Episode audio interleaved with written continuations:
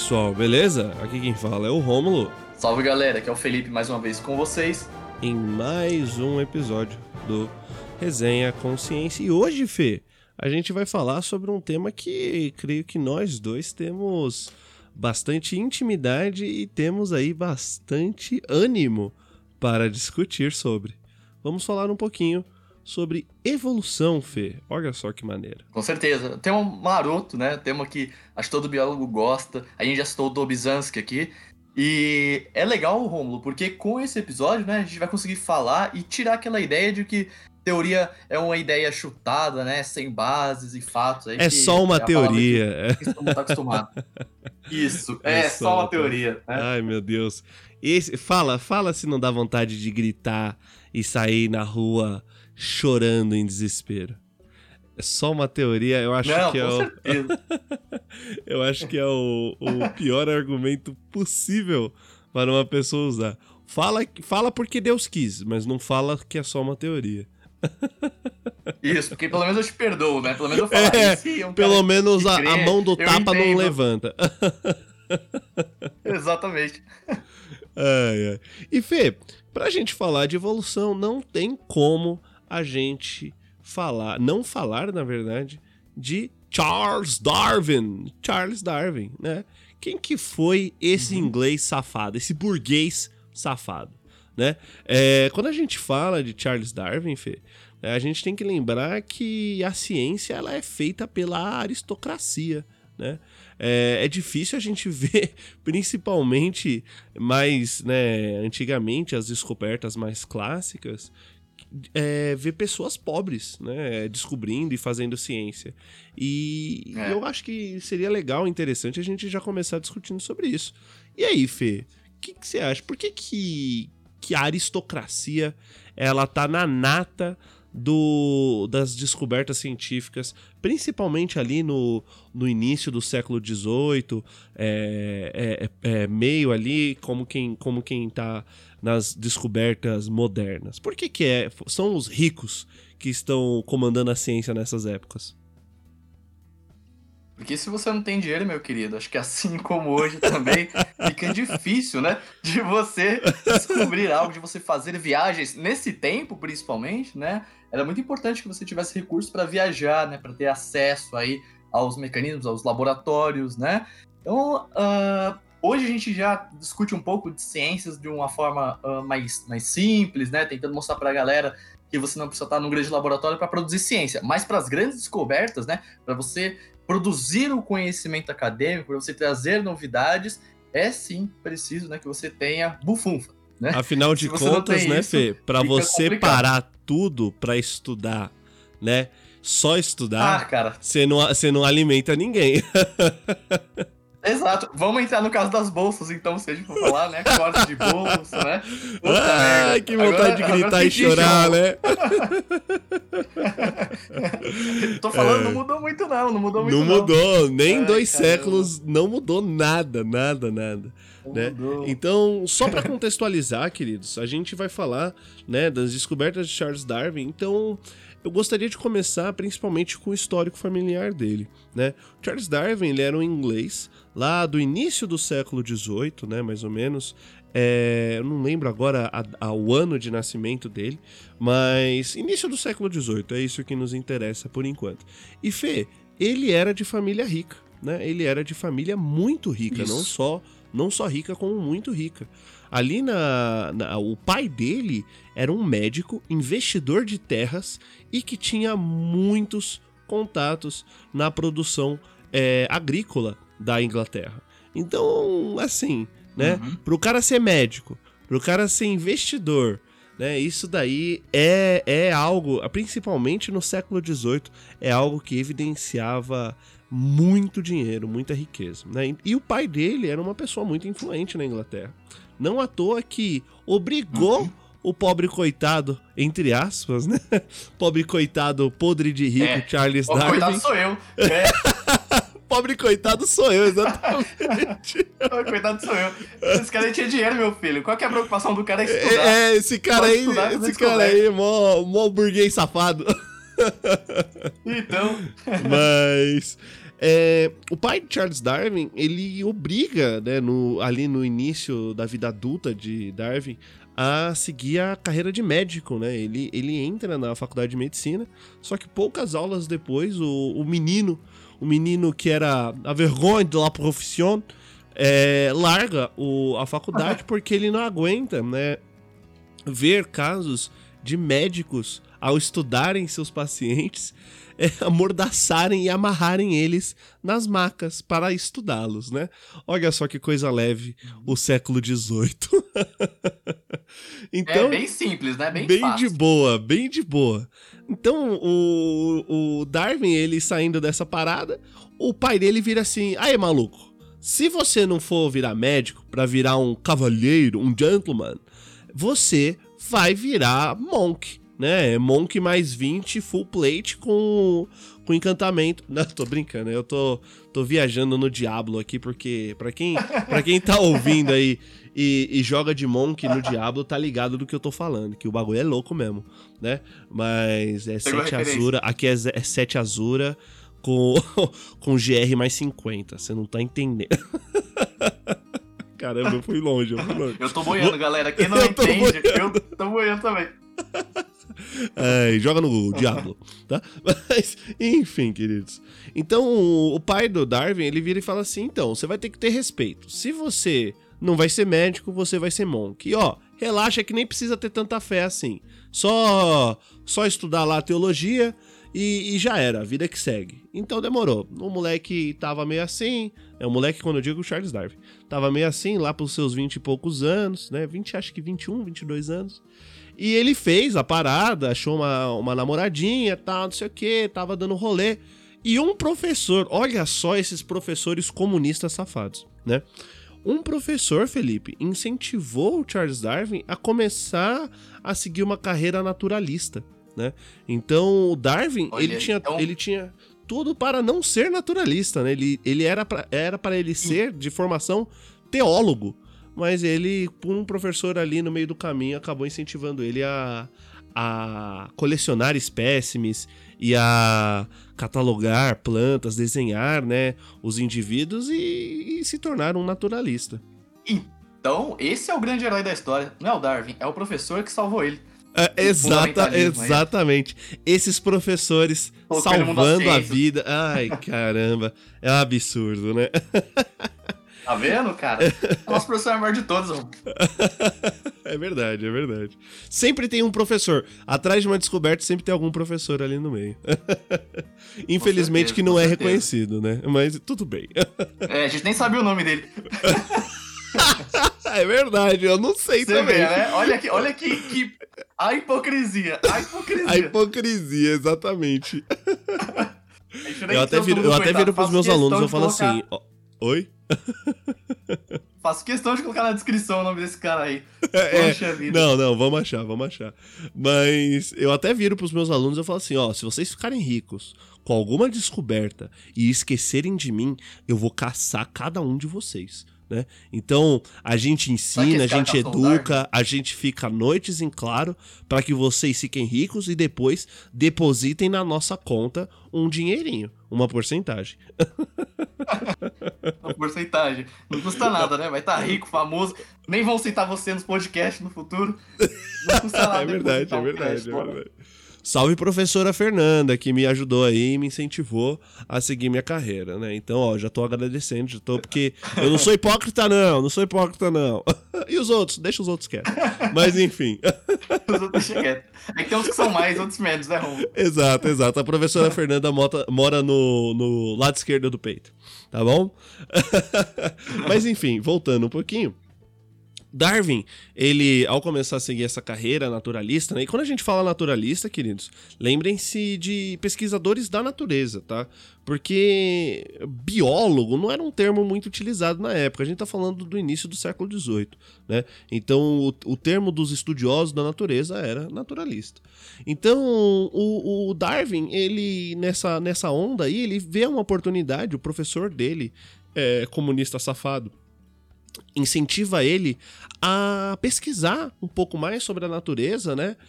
pelo mundo. Então ele literalmente joga o Darwin do penhasco e fala assim: voa, meu filho, voa que, que você vai longe. Né? Então o Darwin ele tem a oportunidade de ingressar no Beagle, né? Eu acho que é um dos, das embarcações das fragatas mais conhecidas pela história, né? O, a fragata Beagle, que quando a gente fala fragata não é um, uma embarcação é, de guerra gigantesca, com velas, que nem a gente vê no Piratas do Caribe. Não. É uma parada muito menor e muito simples. Não à toa que ele, nos dia no diário dele, ele escrevia que era um inferno. Não, era um inferno, não, era um caixão à deriva no oceano. Olha só que bonito, né? Imagina você é. passar cinco anos num caixão à deriva do oceano. Eu acho que. Acho que o pessoal tá imaginando que assim, tá imaginando Piratas do Caribe, como você disse, né? É, tudo não, não é, não é, queridos. A introdução foi de Piratas do Caribe, mas de Piratas do Caribe só, só na introdução mesmo, tá? É. mas então, daí é, o pai do Darwin ele falou assim: não gosto dessa ideia, essa ideia é de comunista safado, né? Daí o, o, o, o Darwin ele vira e fala assim: papai, eu quero ir sim tá? Porque eu quero descobrir o mundo. É aquele famoso papo do intercambista rico de hoje em dia, né? Não, porque eu quero me encontrar Nossa. lá no mochilão pela Europa. Como Darwin já era europeu, ele falou assim: Não, pai, eu quero me encontrar ali no mochilão pela América Latina. Sabe como é, né? Esses selvagens. Aí eu te pergunto, como, se ele fosse pobre igual nós, você acha que ele ia ter esse tempo? Depois ainda pesam no Lamarck, coitado. É, para... é exato, depois pesam no pobre coitado do Lamarck. Eu acho que o Lamarck, inclusive, ele é assunto para um outro podcast, porque ele é um coitado, mano. A galera odeia, rechaça o pobre coitado e, e, o cara, tipo, ele foi o primeiro de seu tempo a pensar nos bagulho, mano. Tipo, todo mundo olha para trás e fala assim, então... assim: ia lá, ó o Lamarck, que otário, mano. Olha o que ele falava das girafas. E tipo, cara. Ele que tomou a pedrada. Ele que tomou pedrada, mano. Ele, ele toma pedrada até hoje. A maior injustiça da ciência é o Lamarck, mano. Mas a, ele... gente, a gente ensina o Darwin falando que o Lamarck estava errado, como se ele fosse um escroto ali, nada Não, que ele eu, eu, eu sempre falo, eu sempre né? falo isso, eu falo assim, ó, o Lamarck estava errado, mas cuidado, tá? Não é porque ele estava errado que ele era burro. Né? Ele, ele foi um dos primeiros ao seu tempo. Ele é, é, é, essa é a magia da ciência, né? A, a, as coisas elas uhum. são construídas e a partir do momento que você consegue é, refutar determinadas, de, determinadas ideias, você esquece isso. aquela ideia anterior e, e coloca ali a, a nova, né? Isso, isso pode ser refletido nos modelos atômicos de Rutherford, Bohr, né? É. Que um foi substituindo o outro ao longo do tempo. Isso é, é a construção da ciência, isso é um processo natural. Não à toa que hoje a gente chama de neodarwinismo é. e não mais somente de darwinismo, né, Fê? Uhum. O que você está falando, Romulo, é interessante porque até o próprio Einstein mesmo, né? quando ele estava nos seus estudos ali sobre o universo, ele, né, não só ele, mas a maioria dos pesquisadores, dos cientistas do século XX, eles tinham aquela ideia de universo estático, né? E o Einstein, né, posso até deixar aqui a referência, ele confessava que ele achava que essa era uma das grandes cagadas, né, da, da carreira acadêmica dele, que era crer no universo estático. Aí depois veio, né, os matemáticos, sim, o, sim. Friedman foi o exemplo, né? E aí medição cálculo, do afastamento da Andrômeda, não foi uma parada assim? Isso, exatamente. O Lemaitre também, né? Aliás, pessoal, galera aí que, como a gente tá falando do Darwin, né? Pessoal que às vezes segue alguma religião, né? Uma pessoa de fé, pode pensar assim: ah, os caras estão falando da teoria da evolução, não vou dar atenção. O próprio. Uh, agora fugiu o nome, Romulo, que eu comentei. Era o Lemaitre e qual foi o outro que eu, comentei? Ixi, eu já esqueci também, uh, eu tenho ah, memória de peixe. Puta merda. Fugiu, é... vamos ter que cortar essa parte. Mas enfim, o okay, é, okay. que, que tem Mas, ele? que, que tem ele? Ele era religioso? Ele era um religioso. Ele era um religioso, tá? É. Ele era um religioso e não impediu que ele fizesse os cálculos que ajudasse aí nessa descoberta, nessa comprovação de que o universo realmente estava em expansão. É, fazer é. ciência não, não implica em ser ateu, né? É, é isso que as pessoas uhum. acabam confundindo. É, as pessoas, é, por exemplo, Mendel. Mendel era um monge também, né? Mendel era um religioso uhum. e ele fez ciência, né? E, e, os estudos gênicos dele a gente uhum. estuda diari diariamente, não, né? Mas a gente estuda nos colégios.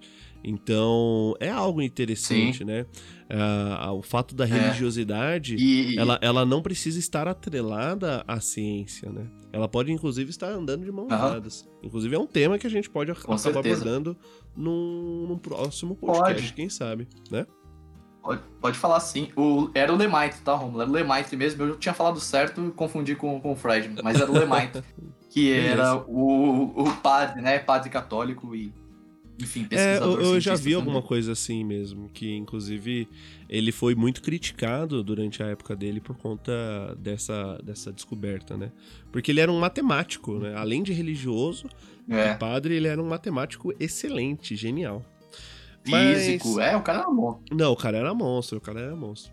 Mas então, é, voltando um pouquinho. Então, depois do Darwin fazer chilique pro papai e é porque ele queria fazer um mochilão pela, pela América Latina, ele sai no Beagle, né, desesperado, porque no dia... Imagina, Fê, é, inclusive fica a recomendação, ah. leiam o Diário de Darwin, que é um livro excelente. Né? Ele conta que no dia que ele ia embarcar no Beagle, os caras estavam açoitando um monte de marinheiro por terem feito umas paradas erradas. Então imagina, você tá entrando no barco, Nossa. o barco já é uma parada que tem um apelido meio bizarro, né, de caixão flutuante. Caixão e... flutuante. Eu não entraria nisso não, irmão. Eu não, não eu não entraria.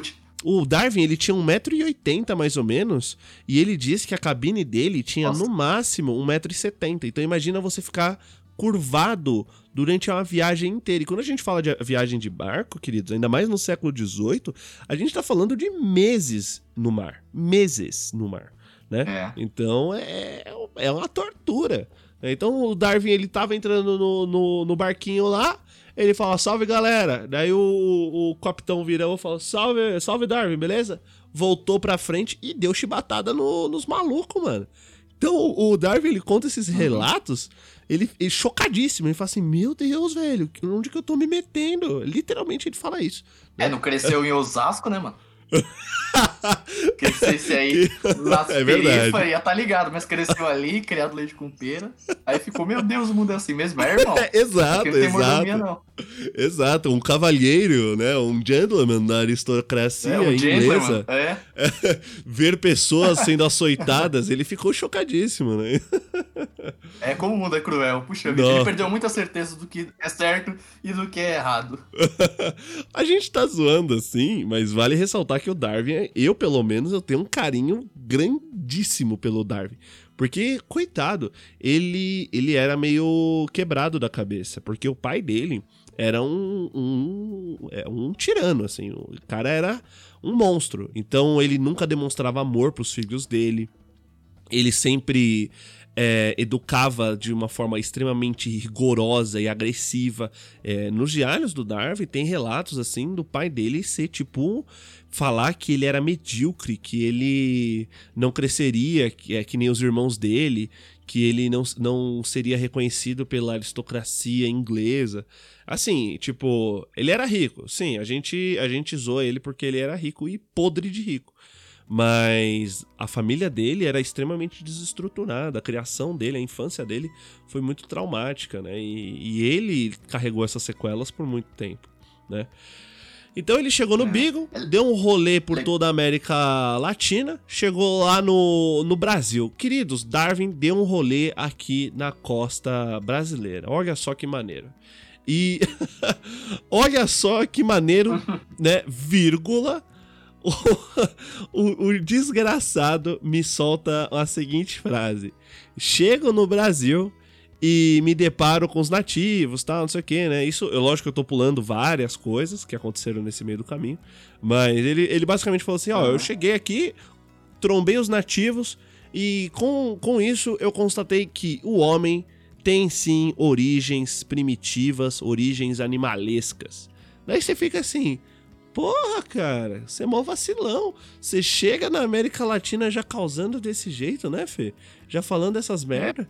Falando esse tipo de merda, exatamente. É, é, né, infelizmente ele era europeu, galera. Então não dá para defender muito. A gente tenta defender, mas não dá para defender muito. Que europeu é. rico, aristocrata, hum, só é bom, é, é bom, é bom só na Revolução Francesa, né? Entendam como só quiser. Pega a referência aí. Pega a referência. Eu não entendi, professor. Joga no Google. É, joga no Google ali as guilhotinas. Oh, oh, é, é legal falar também, cara, a gente tá zoando bastante o Darwin aqui, né? Brincando. Sim, ele era burguês, né? A gente falava era safado, falou bosta aí quando viu é, nossa costa brasileira, mas é legal falar que ele também apoiava o fim da escravidão, tá, mano? Exato. Tipo, tem que ficar claro aí, galera, que o Darwin era consciente nesse sentido, né? É, então, assim, claro, a gente tá brincando, mas fica claro pra vocês exato, essa exato. parte legal do Darwin. É. O, o Darwin, é, nos relatos, é, eu vi uma entrevista do bisneto do Darwin e ele fala que toda a família dele é, sempre falou muito bem do Darwin no sentido de criação dos filhos. Darwin teve uma penca de filho e ele era um excelente marido, né, de acordo com os relatos, é claro, a gente não sabe a realidade. De acordo com o diário dele também, é. ele, ele sempre se refere à esposa com muito carinho, ele sempre se refere a ela nos diários como meu anjo. E, e todos os filhos deles, né? Dele, na verdade, é, sempre disseram que, independente do que ele fazia, ele parava absolutamente tudo para é, dar atenção, dar o amor aos filhos, o amor que ele não teve na infância. Olha só que bonito, né? Então, então não é, não é. Que exemplo, que exemplo, que paizão. Apesar de ser um aristocrata safado, ele era um paizão. pai de todos os biólogos, um bom pai, né, para os filhos dele, aí, aí é bom. Mas então, só pra gente concluir um pouco o histórico do Darwin, ele, na, principalmente ali no, no, na costa brasileira, né, na costa sul-americana, porque ele também passou pela Argentina e, e também passou por alguns outros países ali próximos à América Central, ele acabou trombando uma série de animais exóticos. Ele catalogava, ele coletava pele, coletava ossos, fósseis. Ele, ele, ele era um, um, assim um aficionado por coletar materiais, né? E todos os materiais que ele coletava, ele armazenava em barris e pelo carisma dele, olha só que loucura, e, e, e, pela gentileza que ele, que, ele, que ele tinha, ele conquistou os marinheiros, os, não sei se é marinheiros ou marujos, né? Mas ele conquistou a tripulação do Beagle é, ao ponto deles é, chamarem de, de filósofo, o Darwin só se referirem ao, ao Darwin como filósofo e fazerem favores do tipo construírem mais barris para que o filósofo pudesse armazenar mais de seus espécimes. Legal isso, né? Eu acho isso extremamente interessante. Legal, né? Esses detalhes da história. Reconhecimento, né? Exato, exato. Bem bacana. É. Então ali próximo da, da América, América Central, o Darwin chegou na, no arquipélago de Galápagos, que eu acho que foi aonde ele realizou o, o maior trabalho dele, né? Onde ele, onde ele mais escreveu sobre. Por que o arquipélago de, de Galápagos, Fê? Agora, agora a gente começa a discussão para valer. E aí? Por que, que tem uhum. o que, que, uhum. tem de tão especial lá naquela, naquele amontoado de ilhazinhas? Porque por que, que existem tantas espécies que elas é, evidentemente são aí de uma origem comum, né? Mas mudam algumas coisinhas, alguns detalhes. Então, Romulo, muito bem, cara. O que, que ele encontrou ali na, na ilha de Galápagos, né? no arquipélago, né? Conjunto de ilhas é, de Galápagos. Lá abrigavam espécies endêmicas, espécies que não eram encontradas em nenhum outro local do mundo, né? Por uhum. quê? Porque elas se localizam distante do continente americano, né? Então, assim, ela sofreu o quê? Pouco impacto antrópico, certo? Isso beneficiou o quê? Fauna e flora original. É o que a gente tanto fala, por exemplo, aí, uh, quando a gente vê o, impacto do homem no Pantanal, né, na Amazônia, e a gente perde espécies. Inclusive, teve um levantamento da WWF que falava, uhum. né, que a gente perdeu 68% aí das espécies, né, Uh, não assim, não que foram extintas, mas que diminuíram em número. Né? Então, assim, hoje, Nossa, por exemplo, legal, você, você enxerga esse impacto, você convive com menos pessoas. Então dá para fazer esse paralelo aí com o passado é, e com o presente. Certo? Então, basicamente foi isso. Isso chamou muita atenção do, do Darwin, né? E, e, e para que ele estudasse, então, ainda mais essas, essas espécies.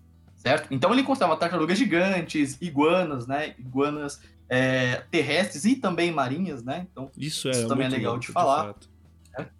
É, então, Fê, é, você tá me dizendo então que pelo fato da gente ter espécies endêmicas na ilha de Galápagos e por ser na ilha não, né, no arquipélago de Galápagos e por ser um arquipélago, que é um conjunto de ilhas, né? A gente tem espécies de uma determinada região, só que por algum motivo, né, por algum intemperismo, uma barreira geográfica, né, que seria o oceano entre essas ilhas, é, essas espécies estavam separadas. Então, o Darwin, ao chegar ali na, no arquipélago de Galápagos, ele acabou trombando, sem perceber de forma inicial, um, um grande laboratório de especiação. Olha só que bonito.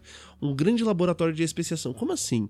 Né? Eu, eu, eu queria já começar o, a começar para valer agora, né, o podcast, com essa seguinte pergunta, Fê. O que, que é uhum. é especiação?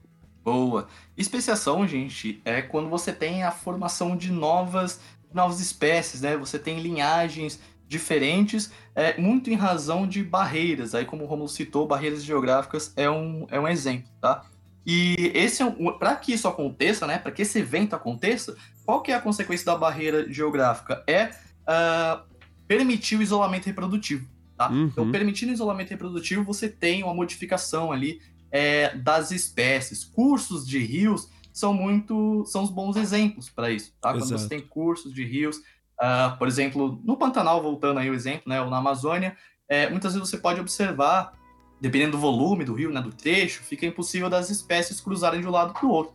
Né? E aí, à medida que o tempo passa, né, você tem os cruzamentos entre essas espécies né, localizadas em margens diferentes e você já nota algumas diferenças, né? Até que elas vão aí gradativamente se modificando, né?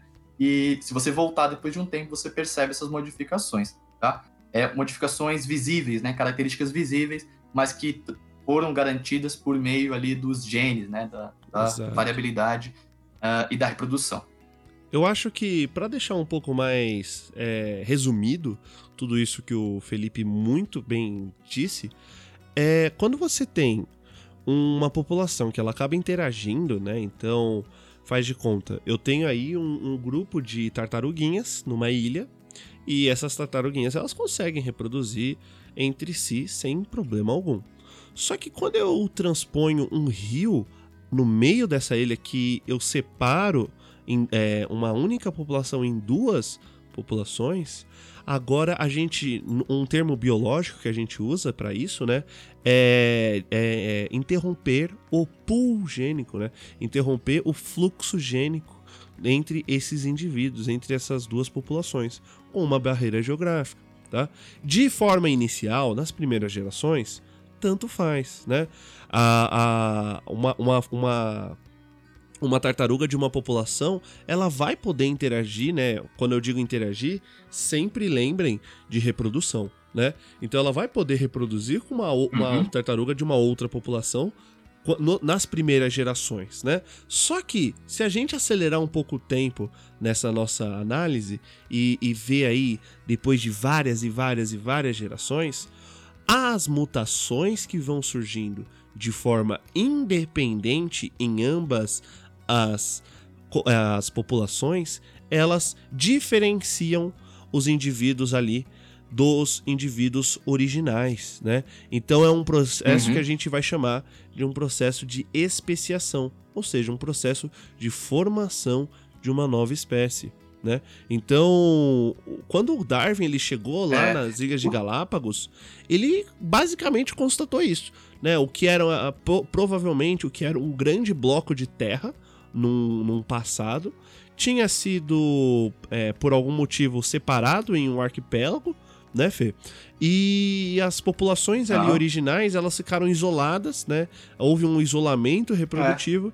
e as mutações, né, as mudanças do código genético foram se acumulando de forma independente com, com o passar das gerações. Então ele, sem perceber, ele com acabou certeza. trombando essa relíquia aí, essa preciosidade que, que foi o que faltava, né, Fê? Queria que foi o que faltava uhum. para ele conseguir catalogar, desenhar, coletar amostras e escrever um pouco mais sobre o seu é. livro tão famoso Origem das Espécies. Foi um grande plus, né? Essa parte que você comentou, Romulo, né, que para quem está nos ouvindo e talvez goste de biologia, percebe que a especiação que o Romulo se refere, né, que, que o Darwin é, identificou ali no caso, por conta do arquipélago, é aquele tipo de especiação que a gente fala que é alopátrica, tá? Mas existem outras também, outros tipos de, de especiação, que é, por exemplo, aquela que descende da deriva genética, tá? Que é uma chance dos indivíduos, o Romulo até falou que você separa ali os grupos, né?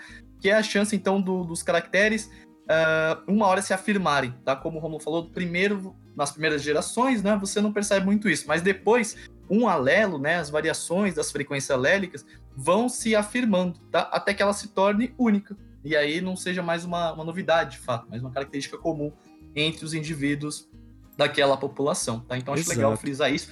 No caso que você também falou da, da, da, separação geográfica, se tiver muito difícil de entender, galera, lembra que a gente comentou lá nos primeiros episódios da, da Pangeia, né? Que o Romulo até brincou, falou da, do encaixe do Brasil com, com a África. Se você for ver alguns biomas aqui que nós temos no Brasil, também são próximos ali da África. Por quê? Por conta dessa separação. Tá? A gente acaba Exato. herdando aí é, algumas características. É, é o caso da ema, é, do, do emu e do avestruz, né, Fê? Que são aves aí visivelmente Isso, aparentadas. Exato. São aves extremamente uhum. próximas.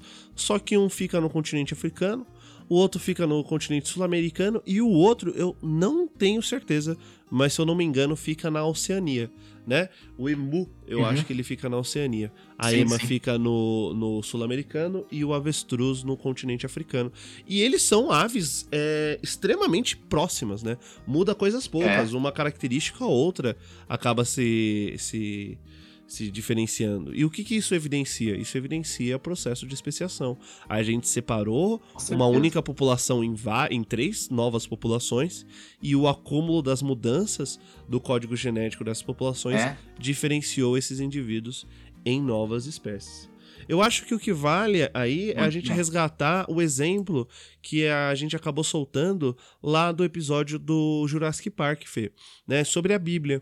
Eu acho que uhum. ficou um exemplo muito elucidativo, né? É, então, ah, só. Eu até elogiei. Obrigado. Mas só para só para instruí-los, né, só para demonstrar um pouco, né, o que que é isso tudo que a gente está falando com termos difíceis, né? Pensa assim, a Bíblia, né?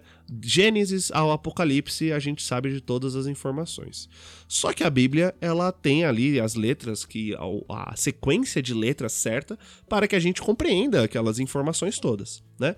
Só que eu pego uma Bíblia, uhum. a primeira edição da Bíblia, e eu mudo uma única palavra, uma única palavra. Um, em vez de colocar D, sei lá, o João é, deu para Paulo, eu vou colocar João deu é, para Pedro, faz de conta.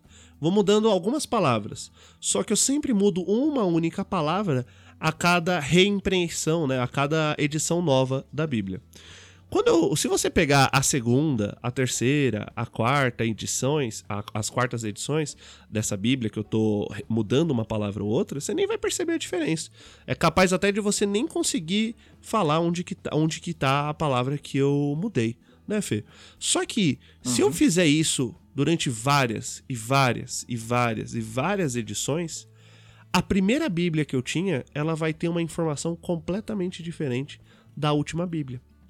Né? Então, o, o, quando a gente separa essas coisas, a gente começa a criar diferença de informação. E olha só, é, é, já aproveitando esse, esse exemplo, se eu desse, por exemplo, a milionésima edição para duas pessoas diferentes fazerem o mesmo trabalho que eu estou fazendo, de mudar uma palavra de forma aleatória, cada pessoa vai mudar uma palavra diferente, né? Porque tem tanta palavra na Bíblia, não é possível uhum. que sempre elas mudem, elas mudem as mesmas palavras.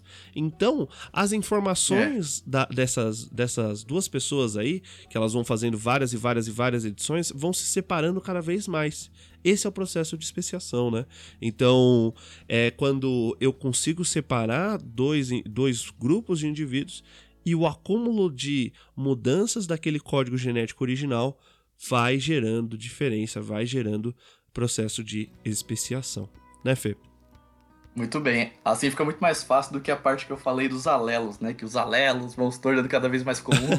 Acho que dessa Não, mas é, é, é importante, claro, é importante a gente falar desses termos mais difíceis, viu, Fê? Eu acho que a gente não deve cortar dos nossos podcasts os termos científicos co corretos. Porque, querendo ou não, né? São esses termos que trazem aí um, uma certeza na, na afirmação. Né? Então, é foi muito bem colocado aí por você. Então, é, valeu, só pra obrigado. gente. Oi? Valeu, valeu. Mas só pra gente resgatar, então, Fê, é... quando a gente tá falando de evolução, o que, que você pensa sobre evolução, Felipe? O que, que vem na sua cabeça? Tipo, a gente ensina tanto, ensina tanto, ensina tanto na escola, e tem aluno que não entende, daí é aquela decepção, daí eu volto para casa desolado, daí eu abraço meu cachorro e choro. Por que que é tão difícil ensinar a evolução? Mas antes de responder essa pergunta, responda a primeira. O que, que é evolução para você? Quando eu falo evolução, o que, que vem na sua cabeça? Cara, quando você fala evolução, eu penso que é uma teoria, tá? Mas aqui teoria que a gente está falando de ciência, gente. Então é Exato. é embasada e bem fundamentada, tá? Fundamentada de observações, de testes, né? Muitas vezes de levantamento de evidências. Então, é, quando você fala teoria da evolução para mim, eu penso numa teoria que tem um poder explicativo e preditivo, tá? Porque ela não só Nossa, explica essa palavra é maravilhosa, o passado, né, as espécies, mas o futuro também, né? As espécies que virão, a gente pode sim imaginar, né? Não vamos afirmar, mas podemos sim apontar para um caminho, um caminho seguro. Então, isso que vem na minha cabeça, Rômulo, tá? Espero que eu tinha até me esquecido, eu tinha até me esquecido dessa palavra que você citou e eu acho que é uma das palavras mais lindas e que melhor define a ciência a ciência é preditiva, né? Então, quando a gente fala de evolução, Sim. a gente tá falando de ciência, logo a gente tá falando de previsões, né? E quando a gente fala é. previsão, não é no sentido astronômico, né? Na verdade, não é nem não, astronômico, é astrológico, né? Os astrônomos vão é. me vão me bater se, se eu confundir as é. coisas. Mas no sentido astrológico, não, não é previsão mãe de Ná. Pelo amor de Deus, queridos. Aqui é previsão em cima de cálculo, em cima de, de muito estudo, né? De em evidências, de, né? De muita o... evidência, Sim. perfeito, evidências, Fê. E eu queria que você falasse quais são as evidências da evolução. E aí, o que, que, temos aí para provar que essa parada realmente existe? Cara, tem muitos exemplos, né? A gente pode falar dos pilares aí é, nós já falamos de um, a própria deriva genética, né, que você comentou, a uhum. especiação, mas nós temos um conceito fundamental que é a seleção natural, né? Já que a gente está falando Ai, de Darwin, a gente tem que falar da seleção natural. Eu só queria voltar, Romulo, rapidinho para a gente não perder, né? É, quando você perguntou para mim o que era a teoria da, da evolução, eu gostaria de, claro. de falar, foi essa, é, foi essa pergunta, né? É, que assim, sem, na verdade você não faz essa pergunta, essa a gente respondeu. A pergunta foi o seguinte: você falou, é, como é que você se sente, né, perante a teoria da evolução quando você não consegue explicar por que ela é tão importante. Cara, eu penso o seguinte, que sem a teoria da evolução, a biologia, né, a história da vida seria fatos desconexos. É por isso que eu reclamo Nossa. tanto quando a gente tem que ensinar aqueles conteúdo segregado. Porque, Exatamente, mais uma vez, estamos Felipe. a biologia só faz sentido, né, à luz da evolução. Então, se você tira isso, se você só deixa um monte de, de peças, né, de quebra-cabeça todo deslocado, aí não faz sentido. É como se você estivesse analisando cada pecinha. Mas quando você une todas elas, quando você conecta, você tem noção do quanto a teoria da evolução é fundamental para a biologia. Então, é Felipe, é Felipe, assim, que eu gostaria de fazer. Eu tô chorando. Eu estou. Galera, galera, pessoal que tá ouvindo a gente aqui. Esse Felipe, ele é maravilhoso, né? Eu acho que não, não, não teve forma melhor de elucidar tudo isso, né? A importância da gente estudar a evolução do, do que o jeito que você acabou dizendo, né? Se fosse assim, Rômulo, é, a gente acaba coletando histórias desconexas. Ai, que gostoso, que bonito, né? O, o ser humano, ele tem a necessidade de contar uma história com início, meio e fim. E a biologia, ela não teria um início, um meio e um fim, né? É, sem a evolução. Então, como que a gente explicaria o surgimento uhum. das células eucarióticas se a gente não conseguisse correlacioná-la com o, o, as células procarióticas? Como que a gente explicaria o surgimento dos animais se a gente não conseguisse falar do, do, do surgimento dos indivíduos pluricelulares, do, do, da, do processo da endossimbiose e todos esses processos que só tem sentido, como você muito bem disse aí, à luz da evolução. Olha só que bonito. Putz, eu tô chorando, Felipe. Eu tô, eu tô emocionado. Eu, tô, eu acho que é, evolução ela devia ser matéria obrigatória, assim, três anos, no mínimo, é, de evolução sem parar em, em ciências. Assim, ó, pá, pá, pá, pra gente entender é, tudo. Deveria, tudo, deveria tudo. mesmo, deveria ser fundamental. Quando Até você... porque a gente também tem que é, descarregar aquela ideia de que evolução só tem a ver com progresso, né, Romulo? Exato. Nada tem a ver isso. Eu acho que o próprio Pokémon, que eu amo tanto, carrega esse estigma e, e leva, né, para as pessoas. Ai, então, é. Pikachu vira Raichu, né? Pichu vira Pikachu, que depois vira Raichu. Então você enxerga que tá sempre melhorando. Mas a evolução não é assim quando você vai pra Exato. biologia. Né? Então é, é um tópico interessante de ser levantado. Ô Fê, é, agora um momento aqui, um, um momento um pouco à parte. Felipe, como que você se sentiu quando você entendeu evolução? Agora, essa pergunta é a, é a pergunta, Fê. Como que Cara, você se sentiu? Putz, ó, quando a gente fala de evolução e, e entende, né, que todos os seres lá atrás, né, é, descendiam de uma única célula, é, para mim foi muito louco você saber disso, porque eu pensava, caramba, então eu tenho um parentesco, né, com a banana? Né? Assim, o meu material genético tem um parentesco com a banana. Foi. Eu fiquei ah. pensando nisso. Ó, vegetarianos que estão me escutando, ó, você tá comendo seu parente aí, ó. É, é né? Enfim, é. claro, a gente brincando, né? São algumas bases ali, né? Alguns pares. Mas, é... brincadeiras à parte, é, é, é, você pensar que tudo, né? A árvore da vida aí, se, se é que a gente pode colocar todos os seres, né?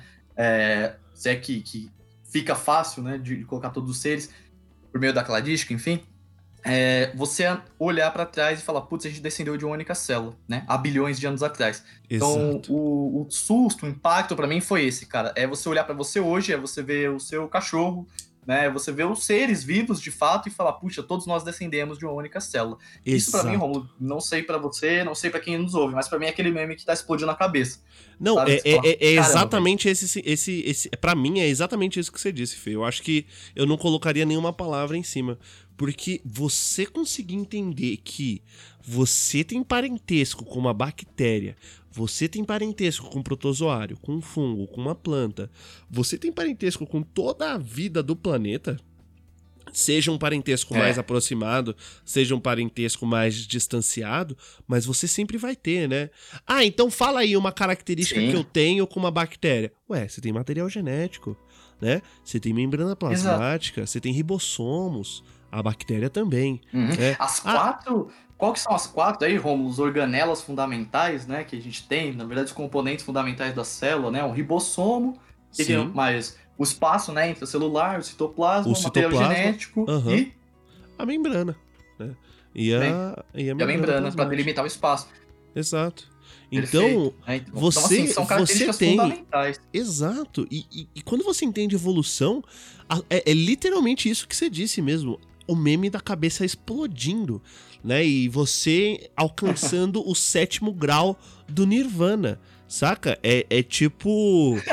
É, é, é mesmo. É, é, é poderoso, assim, é, exato. O poder do conhecimento sobre evolução te faz se sentir por alguns, lógico, alguns segundos, um deus, cara. Não sei se você teve isso, Fê. Ô, Romulo, você me lembrou uma boa história, cara. Um professor meu de cursinho, aliás, um abraço para ele, vou citar o nome, o Anderson. Romulo ah, também conheceu. O ele maravilhoso. Falava, ele brincava, ele falava que nós éramos semideuses. Ele falava assim: você é um semideus, você é um biólogo, você é um semideus. E eu achava muito maneiro o jeito que ele falava. Inclusive, também lembrei aqui de uma passagem, Romulo, que acho que se encaixa nisso que a gente tá falando, é até mais claro. lúdica, que é aquela cena do Mufasa falando com o Simba, né? Quando ele fala que todos nós estamos conectados no grande ciclo da vida. é, também, claro, fazendo as aproximações, nos faz pensar, né? Nos faz pensar nisso que nós estamos falando, né? Da descendência ali, de um ancestral lá atrás comum a todos nós. É bonito demais, né? Vou ver Rei nossa, hoje, quando nossa, acabar nossa, nossa, é maravilhoso. então, é, só para ressaltar aí, um salve para o professor Anderson, um dos caras mais gente salve. boa e mais inteligentes que eu conheço, né? É, Com certeza. Sim, e sim, cara, o, o... Cara, você... Eu, eu não sei, Fê, mas constatar, entender evolução, para mim, é você alcançar um degrau de, de não vou falar superioridade, mas um, um, grau elevado, assim, você se eleva. Uhum. Por, é, assim, é lógico que acaba é. logo, logo em seguida, acho... porque você constata umas paradas meio pesadas. você, assim, começa a fazer as contas, e você fala assim, meu Deus do céu, que merda de, de indivíduo que nós, seres humanos, somos, né? Que parasitas. É isso que eu ia falar, é isso que eu ia falar. mas por um breve momento... A ter consciência do seu local no espaço nossa. Mas mano. aí depois você percebe, caramba, a gente tá meio errado. A gente faz parte do, da natureza, né? Exato, gente, é exato. parente daqueles bichos que a gente tá matando, tá ligado? Exato, é você tá merda, matando o seu tio, o seu, o seu primo, na verdade, né? Tá matando todos os seus primos aí a, a, a, rodo. E, e, e assim, é, é, é, um pico, né? E depois um declínio muito bruto, mas depois você fica estabilizado aí. Depois você, depois de muita terapia. É igual a vida muito... adulta, a gente aprende a conviver. Aí a gente aprende a conviver com essas paradas, exatamente. Exatamente. Então, só pra, só pra né, a gente eu falar um pouco sobre o que o Felipe muito bem disse, né? É, todos nós somos parentes. Daí você fala assim, professor, é, como assim todos nós somos parentes, né? Então, vamos usar um exemplo aqui. Fê, a, a, você me conhece pessoalmente, né? Eu sou uma pessoa um pouco pequena né? É, para aqueles que não hum. me conhecem, eu tenho 1,95m, né? E 150 quilos. Então eu sou uma pessoa bem pequena. Só que a característica altura e peso, ela é uma característica associada à família. Né? Eu vou falar meu sobrenome, família Ferraz. Né? Então, todos os Ferraz ali, lá no miolinho, minha mãe, os meus tios, meus primos, né? E é, são altos é, são altos. E por parte de pai, por coincidência também. Mas vamos nos, nos filiar a, ao, a, aos Ferraz, beleza? Beleza. Professor, você tem um primo. Ele é parente seu. Sim, um primo de primeiro grau é parente meu. Ele pode ter a característica altura? Ué, se, se é uma característica da minha família, né, Fê? Talvez ele seja alto, né? Uhum. Uh, agora, sim, sim. um primo de segundo grau, ele carrega o mesmo sobrenome ele ele ele vai ter a mesma característica, a altura? Não necessariamente. Não necessariamente, uhum. né? E quanto mais eu for me distanciando, mais difícil será eu constatar essa característica que a gente vai caracterizar como uma sinapomorfia, né, da minha família. Olha um outro nome difícil aí. Uma característica que a minha família toda compartilha, né? Que o grupo desse, desses uhum. indivíduos compartilha. Então, quanto mais distante for um parente meu, menores são as chances deles terem a gente compartilhar características tão específicas.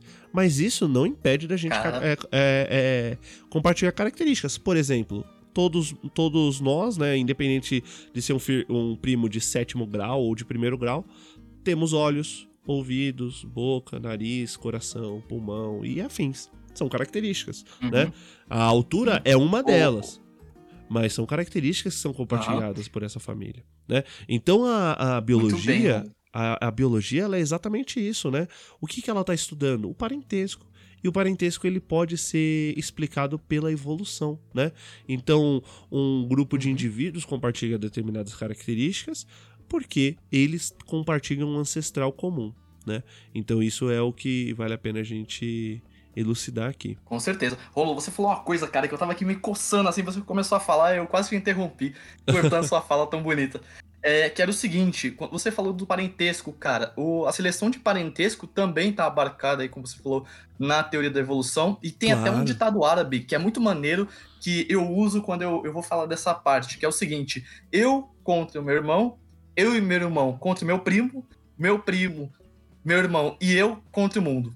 Esse é um ditado árabe e é muito interessante porque quaisquer seres vivos, né, que conseguem diferenciar parentes de não parentes, ora ora, tendem a favorecer os indivíduos mais aparentados. Olha então, assim, só. por que será que é isso? Por conta, né, desse parentesco genético, né? Se você for pegar Exato, aí, o gene é egoísta. Isso. É, olha só o. Agora qual é que é o nome dele, Rômulo? Puxa vida. Ah, eu não lembro o nome, eu não lembro. Putz. Acontece, galera, ao vivo é assim mesmo. é... E então, mas vai vir, vai vir daqui a pouco. Richard Dawkins, né? Richard Dawkins, Richard Dawkins nossa, o, o, o cara da ciência, da, da biologia, a gente aqui errando o nome dele. Errando o nome dele, puxa vida, né? Puxa vida. É, mas então, só pra, só pra fechar, cara, é muito legal, porque você pensa ali que o seu papai sua mamãe doam 50% do DNA para os seus filhos, né? Aquela história dos 23 cromossomos, né? 23, 23, 46, né? Indivíduo diploide. Mas é, é legal, né? É, você saber que filhos dos mesmos pais, né? No caso, eu e meu irmão, por exemplo, né? Eu e o Murilo, a gente compartilha 50% ali dos nossos genes, né? Ele é 50% parecido comigo. Então, isso é muito maneiro, porque às vezes, se alguém bater no meu irmão, eu vou, vou correr até o Já Japão, chega, já chega de pessoa. dois pés no peito, né? Na voadora. Eu, eu nem pergunto. E, assim, eu nem só pergunta depois. Tem um componente genético é, não, que é isso. Ele pode estar até errado, mas eu vou perguntar só depois. Muito bem.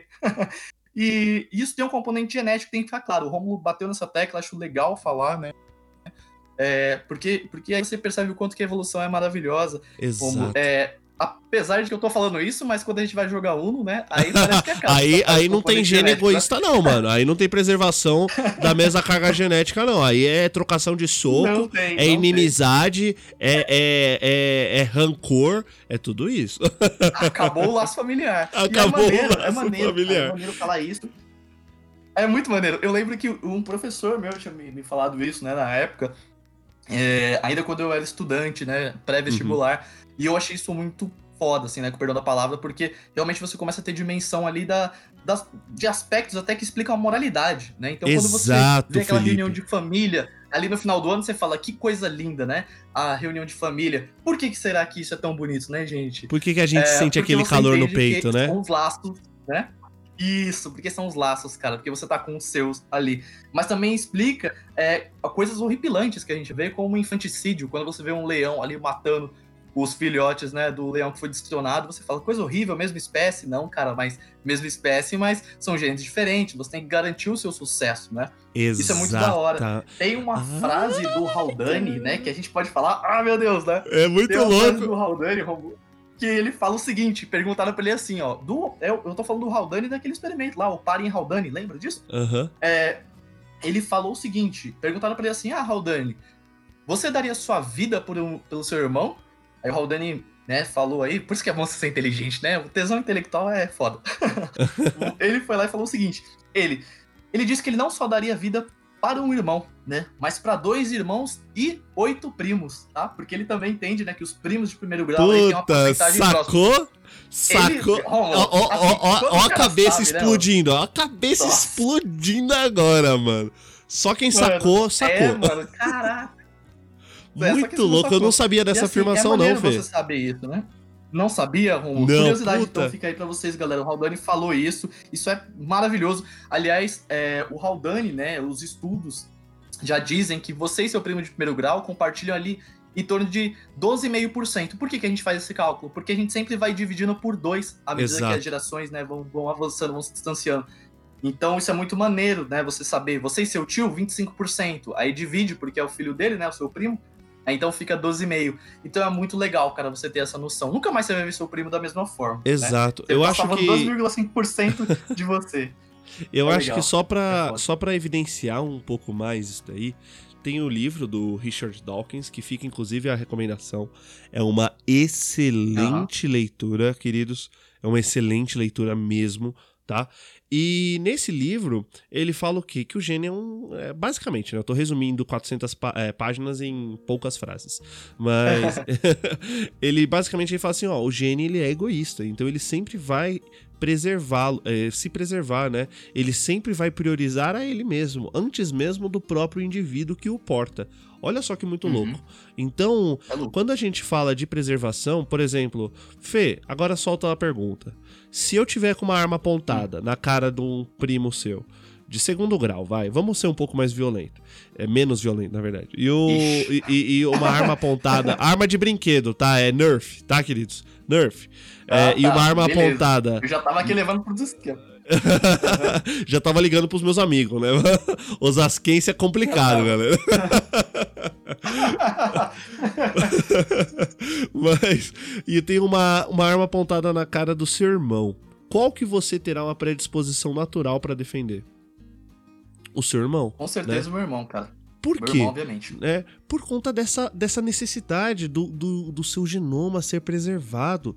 O seu primo, é, né? O seu primo de primeiro grau tem 12,5%. Imagina um primo de segundo grau. Então, é, aquele indivíduo, apesar de ser seu parente, ele não é um indivíduo tão aparentado hum. quanto é o seu irmão né? Então a gente. Exatamente. E, a, e a, agora vamos mudar um pouco a perspectiva. O seu irmão ou um filho ah. seu, né? Então, qual desses uhum. ele vai carregar o seu código genético, o seu genoma, e qual desses você vai ter uma predisposição natural para defender, né? É, é talvez. Prole. Exato. A sua prole talvez seja priorizada.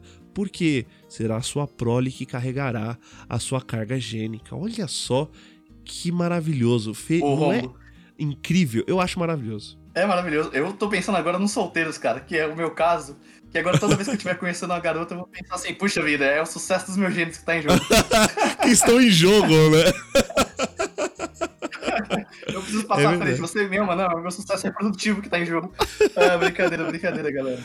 Mas, ó, queridos, então só pra, só pra voltar um pouco, que eu acho que a gente seguiu bastante nessa linha gênica, e assim, ao meu é. ver, é uma das linhas de pensamento evolutivo que eu mais tenho uma paixão aí. Eu tenho um super crush em genética evolutiva, né? Mas é, só para só pra gente voltar um pouco no, no assunto, né? Sobre a evolução clássica mesmo. O que que resume? O que, que como que a gente pode resumir a evolução, Fê? É, é mudança, é mutação, é os mais fortes. Eu acho que pra gente começar essa discussão, Não. vamos começar é com essa seguinte pergunta.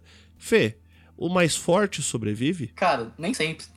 Nem sempre. Nem sempre, nem é, sempre. Essa ideia de que você achar que o mais forte vai sobreviver no meio, né? É, o próprio Darwin, a própria biologia já fala, é o mais apto, né? É o mais apto. O mais apto nem sempre é o mais forte. Certo? Então, assim, essa ideia ela tem que ser é, desconectada, assim, tem que ser desconstruída, exatamente. Eu gosto mesmo de pensar desconstruída. Eu gosto de pensar a teoria da evolução, né? É, por meio desses pilares, né? Então, da seleção natural, eu, a gente comentou agora da seleção de parentesco, e se você é uma pessoa do bem, você tá vendo isso como devoção à família, mas se você já vê né, com olhos mais atentos, você fala isso é nepotismo. é, você pode é, é, pegar também a própria seleção sexual, Romulo, que eu acho legal pra caramba a gente falar da seleção Nossa, é sexual. Nossa, é maravilhoso, aqui, é maravilhoso. É, até porque por que, que as, as, fêmeas né, são mais seletivas do que os homens? Então a gente pode pensar isso também Nossa, pela biologia. Sim, então acho maneiro trazer esses tópicos. A gente já falou da deriva genética, que eu acho que é um pilar fundamental, e uhum. da árvore da vida. Então, assim, acho que reunir todos esses pontos, cara, é você definir a teoria da evolução, como é que ela é importante, né? Como ela nos Exato. ajuda a compreender o mundo. Né, de, um, de um modo teve mais um livro consciente. Teve um livro que eu li, agora eu não lembro o título dele, de verdade, mas que elucidava Sim. a evolução no seguinte sentido, né? No seguinte sentido, ah. acho que é pleonasmo. Mas nesse. Sim. No, mas no. no ela, ela, dizia o quê? Falava assim: o processo evolutivo ele girará em torno de obtenção de energia. Né? Então, para a gente uhum. resumir de forma, de forma mais simples, né? Vamos simplificar um pouco eu acho que seria interessante, né? Se, se a gente fosse Sim. simplificar a evolução num único contexto, assim, professor, o que, que eu preciso saber para entender evolução? A evolução ela acontece hum. para um melhor aproveitamento e uma melhor obtenção energética, né? Lógico, lógico que não é só isso, né? A gente está é, elucidando apenas um contexto. Né? Mas quando o Felipe ele muito bem disse aí, ó, tem diferença de mais apto e mais forte. Nem sempre o mais apto ele é o mais forte, né? O que que isso significa? Vamos citar uhum. o seguinte exemplo. Felipe, você é um garoto, um garoto não, um homem, né? um homem formado, bonito, bonito, caprichado. Mamãe e papai fez com bastante amor, né? É, espero que tenha sido com bastante amor. não, mas é verdade, não é ironia, não. O Felipe é um cara muito bonito e, e, e, a beleza dele é potencializada pela inteligência desse rapaz, ó. Fica aí a, fica aí a cantada, Fê. Mas. Beleza, beleza. mas, Fê, Você. Eu pego você, coloco num ringue e coloco. Deixa eu pensar. Um sagui pra trocar soco, né? Pega um saguizinho, saguizinho mesmo, aquele pequenininho. E, e coloco você pra trocar Nossa, soco velho. com um sagui. Quem que sai ganhando? Nossa, eu não vou nem usar a mão, só o pé, mano. Só, Nossa, só isso vai pegar mal bicuda. pra um biólogo. Ô, editor, corta aí. corta aí, editor. Não vai cortar não, não vai cortar não. É só elucidativo, é só exemplo, queridos. Ninguém agride mas- sagui aqui não, tá? É, Vai baixar o Ibama aqui, ó. vai baixar o Ibama aqui, aí É, já era. Ai, ai. Não, eles estão preocupados com um Pantanal inteiro, uma Amazônia inteira, uma Mata Atlântica inteira, um Cerrado inteiro. Né? Eles estão um pouco mais ocupados aí do que em perseguir pessoas inocentes, divulgadores científicos, coitados. Pobres professores. Mas enfim. é, então, numa trocação de soco, ô, Fê, quem ganha é você, né? Eu coloquei o Sagui, né? O Eu? peso, peso mosca. E, e coloquei o, o Felipinho, peso pesado, trincado, na base do ódio, né? É, pra trocar uns socos. o Felipe saiu ganhando. Agora, vamos soltar o seguinte exemplo, Felipe. Fugindo de uma onça pintada, numa mata, mata fechada. Né? É, Sim. o, o pouco que sobrou da mata, mata Atlântica ali, floresta amazônica. Pense nessas, nesse tipo de formação florestal, né? Uma floresta tropical. Tô imaginando. Você tá correndo de uma onça pintada.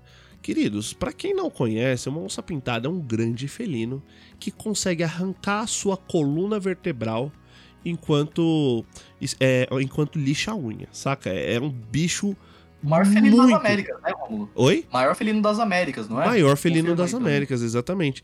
Então, é um bicho poderosíssimo, ágil, né, inteligente, é, forte, é um bicho brutal. Peguei o, o Felipe, coloquei esse bicho pra correr atrás do Felipe e coloquei o saguizinho do lado do Felipe, dei um tapa na bunda dos dois e falei assim: "Corre, molecada". Quem que, rapaz. quem que ganha aí? Quem que ganha não, né? Quem sobrevive? Quem tem mais chances sacanagem. de Quem so- corre primeiro? Quem corre mais que o outro? Não tem que Quem correr que- mais que a onça, tem que correr mais que o sagui só. Exatamente. Eu não tenho que correr mais que a onça, eu tenho que correr mais que o sagui. Eu dou uma bicuda no sagui e saio correndo. Ai, caramba, mano. Ai, vocês entenderam, né, galera? Eu com meus 62 quilos não vou conseguir, né? Vocês entenderam É, não vai nem conseguir chegar. é pensar em trocar soco com uma onça pintada, né? Mano, eu, nem vou pro duelo, irmão. Eu já falo aqui, ó. Não, beleza. Não, né? Você só, você só deita. Você só deita, né? E, e aceita, né? Aham, Então. Isso? É, Nesse sentido, nesse exemplo, o que, que aconteceu? Né? O mais apto a fugir de um predador, né, de um, foi o sagui. Né? Apesar do sagui ter um décimo do peso do Felipe, ter é, meta- é, um décimo do, do tamanho que seja do Felipe também, né? O sagui ele foi mais apto. Por quê? Ele tem estruturas taxonômicas, né, estruturas em seu corpo que facilitaram essa fuga aí, né? Esse desespero, Favorece, porque eu acho que deve ter sido desesperador. O Felipe, eu acho que ele nem consegue mais falar que ele já está morto, né? Eu já ia travar na hora, assim, sabe? Não, ia não, ser, Sabe fuga ou luta? Eu não ia ter luta, ia Não ser... tem, não tem, Assim. não tem fogo ou luta. Você não tem como lutar com um bicho desse. Não, não desarmado, saca? Assim. Não, não tem o que fazer, velho. Você É, só não aceita, tem, mano. Mas eu acho que esse exemplo, ele elucida bem, né? É, quão, quão falho é o mais forte sobrevive. Isso daí é muito propagado por coach, viu, Felipe? Eu, eu, eu tenho uma verdade aqui pra É dizer, mesmo? pra soltar na mesa. Eu não suporto coach. Se Ixi. você que tá me ouvindo é coach, é, vamos marcar um horário Ah. pra sair no soco, tá? É, lembrando que eu, eu sou graduado em judô, tenho Porque o 4 coach que eu metros de altura, Guardiola. 300 quilos, tá? Então a gente troca soco, porque coach falar essas paradas, e eu já ouvi uns, uns, uns, uns vídeos de coach Fê, que dá muita vergonha ali. Isso quando não é aquela parada de, Ah, de reprogramação genética. Você já viu isso daí? Nossa, eu já vi. E, e cérebro de reptiliano? Mano, uma vez eu assisti, eu fui obrigado a assistir, né? Não vou falar onde, obviamente. Né? Falando de cérebro de reptiliano Como e assim, não sei mano? o que, e eu fiquei, meu Deus do céu. Como velho. assim, velho? Pelo Como- amor como- de Darwin. Como que é você, eu como que você não levantou e, e, e, e- e- sei lá, tacou fogo no, no que você tava vendo? Cara, era uma situação em que todo mundo tinha que assistir isso. Aí eu fiquei, não acredito. Eu sabia que ia ser ruim, mas não sabia que ia ser tão ruim assim, tá ligado? Mas eles falaram na moral, tipo. Não, não, era zoeira? Porque claro, eu sério, gosto de ficção científica que tem reptiliano. Acho de boa. Eu assisti Doctor Who, tá ligado? E eles pregam que tem, mas é lógico que é uma ficção. Não, não era uma obra de ficção? Irmão, desenhava. Não era uma obra de ficção, não, né? Não, não, cara. Era uma obra de terror mesmo. Era uma obra de é terror. É complicado. É, mano, é, é complicado. complicado.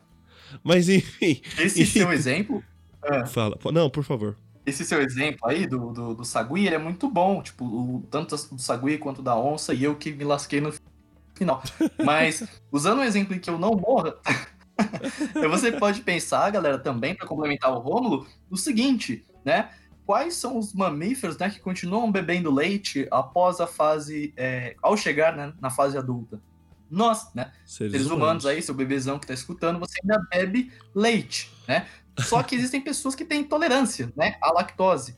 E, e é interessante a gente falar isso, né? Por que, que algumas pessoas têm essa intolerância e por que, que algumas pessoas não não têm essa, essa intolerância à lactose? Porque é, elas perdem a capacidade, o quê?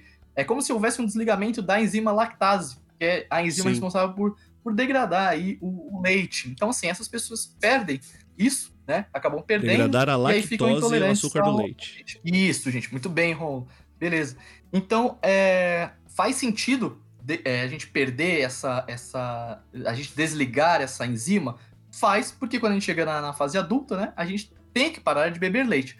Mas é, existem pessoas que não têm esse desligamento. E é legal a gente pensar, Rômulo, é, no ambiente, né?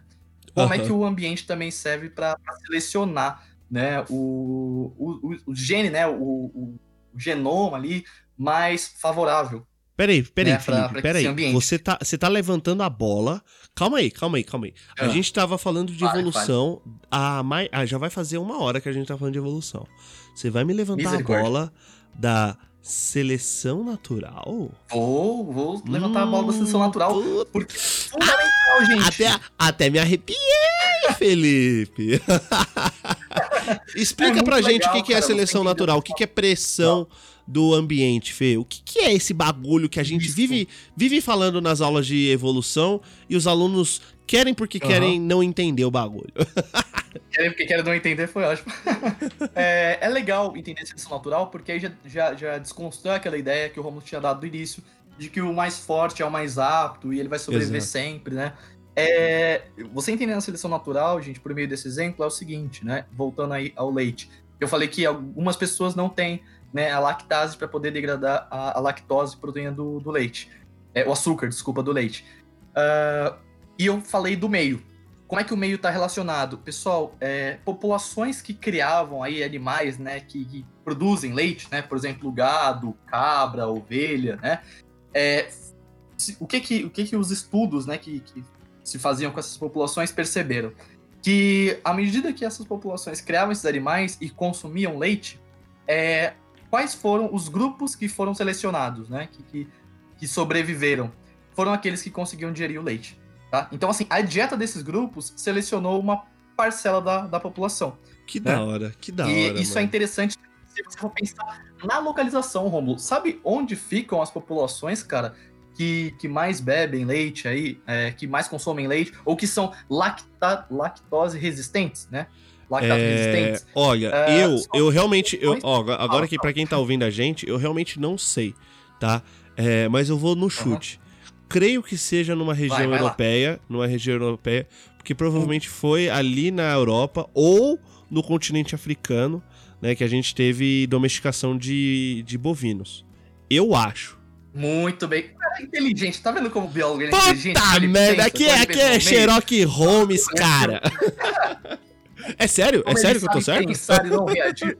É sério, mano, é sério. Você ainda falou Europa, você ainda falou da África, que tem o caso dos, dos, dos beduínos, né? Exato. É, eu pensei nessa galera aí. É real? É legal. É real, é real, hum. porque eles criavam esses animais e porque, Rômulo, a luz do sol tem influência sobre a vitamina D, não tem? A gente sintetizar uh -huh. a vitamina D. Uhum. Nas regiões né, dos, dos trópicos, tem menos incidência de luz. Então, como é que a gente compensa esse cálcio, né? Uh, que o cálcio, lembra, é importante aí, né? Pra, pra, com leite. Então criava-se esses animais. Se você for pegar os irlandeses, Rômulo, os escandinavos, né? Quem gosta aí de vikings, é, o Hager, uhum. é, e a população deles é 65 entre 100% é, resistentes à, à lactose. Né? Né? É o então, famoso barriguinha de aço? Cara. É, cara, isso aí, ó, eterno beberrão, eterno beberrão. Eterno Você beberrão. percebe o seguinte, que a domesticação de animais, né, ela é, foi um marco tá, para essa população. Porque antes, a frequência dessas mutações favoráveis à digestão da lactose durante a vida era bastante baixa. Uhum. Depois, à medida que começou a criar esses animais, que você muito bem disse, uh, o que aconteceu? A frequência disparou. A frequência disparou com essa cultura, né? Com Pera o consumo aí. de laticínios e, e, do leite, por exemplo. Peraí, ah, Fê. Então, Europa então... Ocidental, gente, então, peraí, você tá me dizendo, você tá me dizendo que é, devido a uma necessidade, devido a uma pressão ambiental sobre uma determinada é. população, Sim. Os indivíduos que conseguiam ingerir leite e com isso aderir mais cálcio em seu sistema e com isso ficar mais fortes e com isso sobreviver por mais tempo, ou seja, gerar descendência, eles foram selecionados, né, pelo uhum. ambiente devido à criação e domesticação dos bovinos? Foi, exatamente. É lindo, né, falar isso. Puta e é lindo demais entender também, né, gente? É, é maravilhoso. De ovelha, de animais, é, a gente pensa assim, não, mas então foi agora. Não, cara, a gente já começou a domesticar esses animais, o Romulo até citou aí, muito bem fundamentado, há muito tempo, né? Há, há 10 mil anos atrás, mais ou menos. Vamos falar de tinha, cachorro. Né, Vamos falar de cachorro. Eu acho que o melhor exemplo são os, os dog. Quer falar? Nossa, Fala eu falo dog. com o maior prazer. Pra quem, pra quem acompanha aí meu Instagram, fica aí a dica, né? Romulo.nato. Já fala o seu aí, Fê. ah, demorou. FLP underline OLVR, gente, que é Felipe Oliveira, né? Mas abreviado aí. É, então. é verdade, eu não tinha pensado nisso. é! Cadê o é. Mas para quem acompanha aí no Instagram, só tem foto da minha cachorra. Né? A Goiabinha, um dos maiores cachorros mais vorazes, mais violentos que existem no planeta, né? Então, eu, eu, eu, tenho um carinho muito especial por falar sobre evolução e linkar com o cachorro, Fê. Por quê? Uhum. Quando você olha um lobo cinzento, né? Nativo da América do Norte, aquelas florestas de coníferas ali, né, o bicho poderoso, Sim. bravo, né, full pistola, cacimbando, tem alcateia, é, tem, tem separação, organização. organização social. Mano, organização social, inclusive, é um tema que a gente pode abordar no próximo episódio, porque é louco, louco, louco demais. É louco, e tem tudo a ver com é evolução, né? Tem tudo a ver com evolução. Você Mas... já viu aquela foto, mano, dos lobos perfilados assim, e explicando quem Nossa, que é quem ali na que daí fica Mano, na frente, fala, daí aponta. Ah! Puta merda. Sim, sim, eu tô ligado. Caramba, mano. Mas então, vamos lá, senão a gente se dispersa. Mas, é, quando você Beleza. vê um lobo cinzento é, e compara com um pug, vamos comparar com um pug, né? O pug, que ele é uma latinha de cerveja com, com rabo e patas, né? É uma latinha de cerveja amassada ainda. Então ele é meio gordinho, assim, né? Meio, meio rechonchudinho, meio cheio de dobraduras ali, né? Ele é um, um coitadinho, né? Vamos, vamos falar bem a real. Ele é um coitadinho, né? É um cachorrinho que não consegue subir uma escada, né? Não consegue é, respirar direito, tem um envelhecimento precoce, tem vários problemas aí que a gente não precisa discutir nesse episódio de hoje. Fê, quando a gente fala de um lobo cinzento e de um pug, você consegue ver é, alguma similaridade? Cara, o pug eu já até pesquisei, ele é muito estranho, né? Quando você vai ver a estrutura óssea dele, por exemplo, você fala, não, esse bicho ele não é natural. Né? Ele não, não é natural. Não é, não é. A natureza não faria aquela crueldade com o cérebro do bicho. Você já viu o crânio de um pug? Mano, é... vamos deixar na descrição. Assim, vamos deixar na descrição. Porque ele é uma bola de bilhar é. É, é menor, assim, é, é, bizarro, é bizarro. É, é demais. É, bom, enfim. Mas a culpa não é do bichinho, tá, queridos? Antes de qualquer coisa, a culpa não é do bichinho. A culpa é de quem selecionou artificialmente.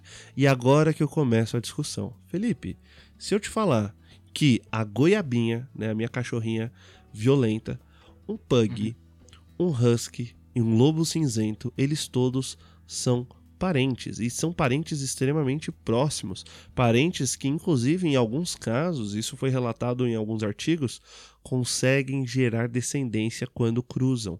Né? Porque um dos aspectos da evolução e da formação de espécies é o quê? Que espécies distintas não geram descendência fértil. Né? Aqueles que. Ah, professor, o leão com o tigre forma o ligre lá. Sim, forma. Só que aquele bicho geralmente é estéril. Né? Mas por que, que consegue gerar? Consegue gerar porque eles compartilham uma, um parentesco bem aproximado. O código genético deles, né, lembrando daquele exemplo da Bíblia, não se diferenciou tanto. Então você, mesmo lendo duas, essas duas Bíblias que são diferentes, você consegue entender a informação principal. Né? Então o ah, tigre. Sim e o leão, eles são distantes, eles são é, parentes, mas eles não. Eles compartilham uma, uma proximidade muito grande. E com os cachorros e lobos é a mesma coisa, né? Então quando a gente fala desses animais, você fala assim, professor, por que que aquele lobo cinzento se transformou nesse bicho bizarro aqui que a gente tá falando, que é o pug? Fê, ele se transformou no pug, o lobo, Tava lá um lobo e uma loba, né? É, o, o, o, lobo ofereceu lá um vinho pra loba, a loba deu aquela piscada pro lobo, eles, né, foram fazer lobinhos e nasceu um pug. Foi assim que aconteceu? Com certeza não, cara. Não foi dessa forma, né? Os cruzamentos foram é, do, dos, dos, cães, né, que originaram o pug, foi induzido, foi forçado, né? Foi então ele é fruto de ação exatamente. humana mesmo. Não é isso, não é a natureza que, que fez aquilo, não é fruto, como o Romulo falou, da própria seleção ali, dos genes, né, impressão seletiva, não foi isso, né? Felizmente foi um cruzamento forçado e resultou naquele bichinho que a gente gosta, né, que a gente cuida, mas que você olha e você fica um pouco triste quando sabe, né, o que tem o histórico e a crueldade, ser. né? Então, é, só para só elucidar um pouquinho, é, o que, que acontece, né? Na, qual que é a diferença da seleção natural e a seleção artificial? A seleção natural é um processo natural, ou seja, a natureza pressiona e seleciona os indivíduos que possuem as características que o tornarão apto a sobreviver naquele ambiente, né, Fê?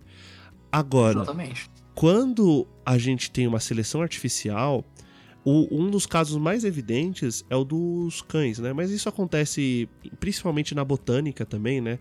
A melancia é seleção artificial, uhum. a maçã, o morango, a laranja, todas as frutas, a banana, todas, a maioria das frutas que a gente consome banana. hoje são frutos, né? Ó que coincidência. São frutos da seleção artificial. Mas, professor, como é que funciona a seleção artificial? Vamos resumir aqui, né? É, imagina assim, os lobos eles começaram a se aproximar dos seres humanos porque os seres humanos produziam restos de comidas, né?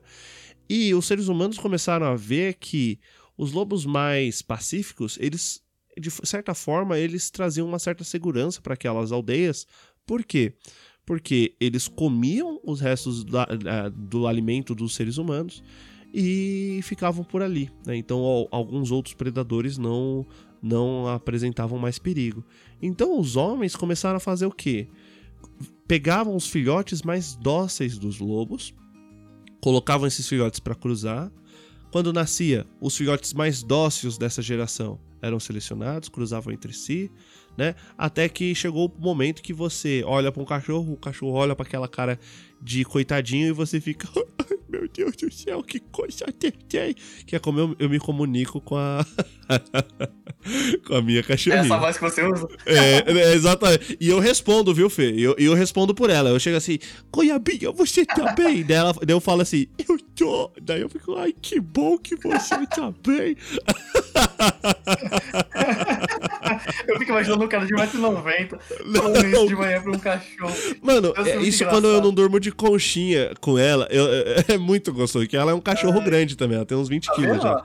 Funcionou, aquele primeiro lobo. Aquele esperto, primeiro lobo selecionado, o mais pacífico. Falou, olha só, eu vou lá, porque esse é o esquema, irmão. Vou aqui, ó, comida fácil.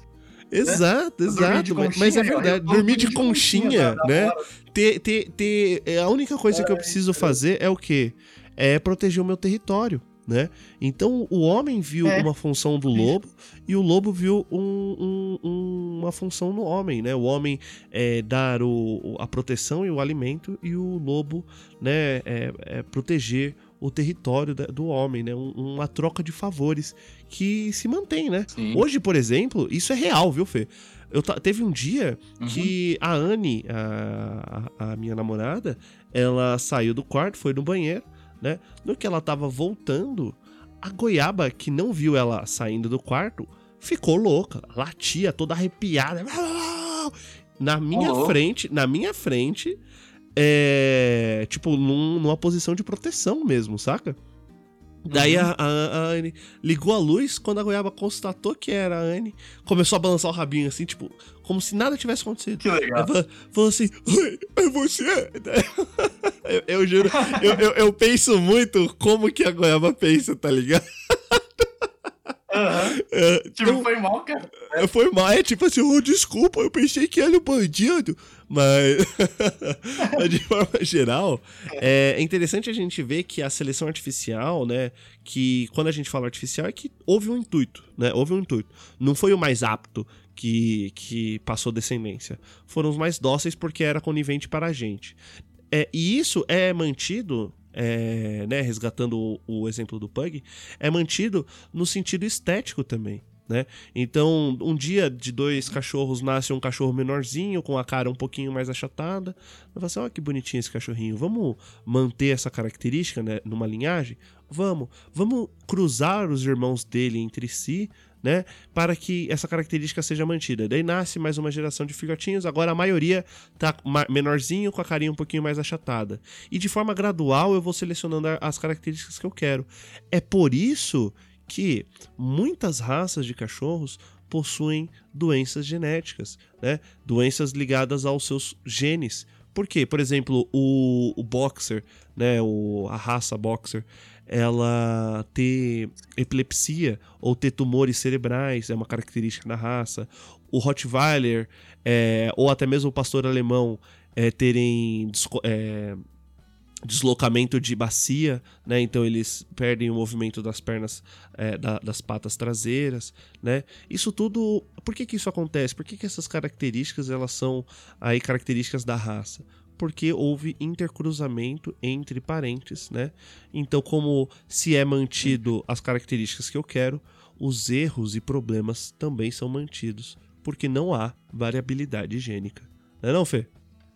É, é muito interessante, galera, vocês pensarem nos exemplos aí do Rômulo, do seu cachorrinho, é, e entender como é que, como é que a, a, a evolução, né, como é que a, a teoria da evolução está relacionada com isso. É, uma coisa legal, como que eu gostaria de acrescentar, é que quando claro. a gente pensa, já que estamos falando de pets, né, de animais, é quando a gente pensa é, nos animais castrados, né? Os animais castrados, eles vão ter uma, uma longevidade invejável, né? Por exemplo, sei lá, uma jaguatirica vê o seu gato. Ela vai falar, Sim. caramba, o gatinho aí tá vivendo bastante tempo, né? Sem, sem doença, sem tumores, enfim, tá, tá durando. É, mas se você for pensar no ponto de vista da evolução, que é o que a gente tá falando aqui, Uhum. É, a vida desse gatinho, é, pela teoria da evolução, acabou, né? Ele perdeu o WO. Por quê? Nossa, né? que pesado, Fê. Eu nunca tinha pensado nisso. e acabou a vida dele, entendeu? Tipo, ele não vai passar os seus genes. Acabou aquele.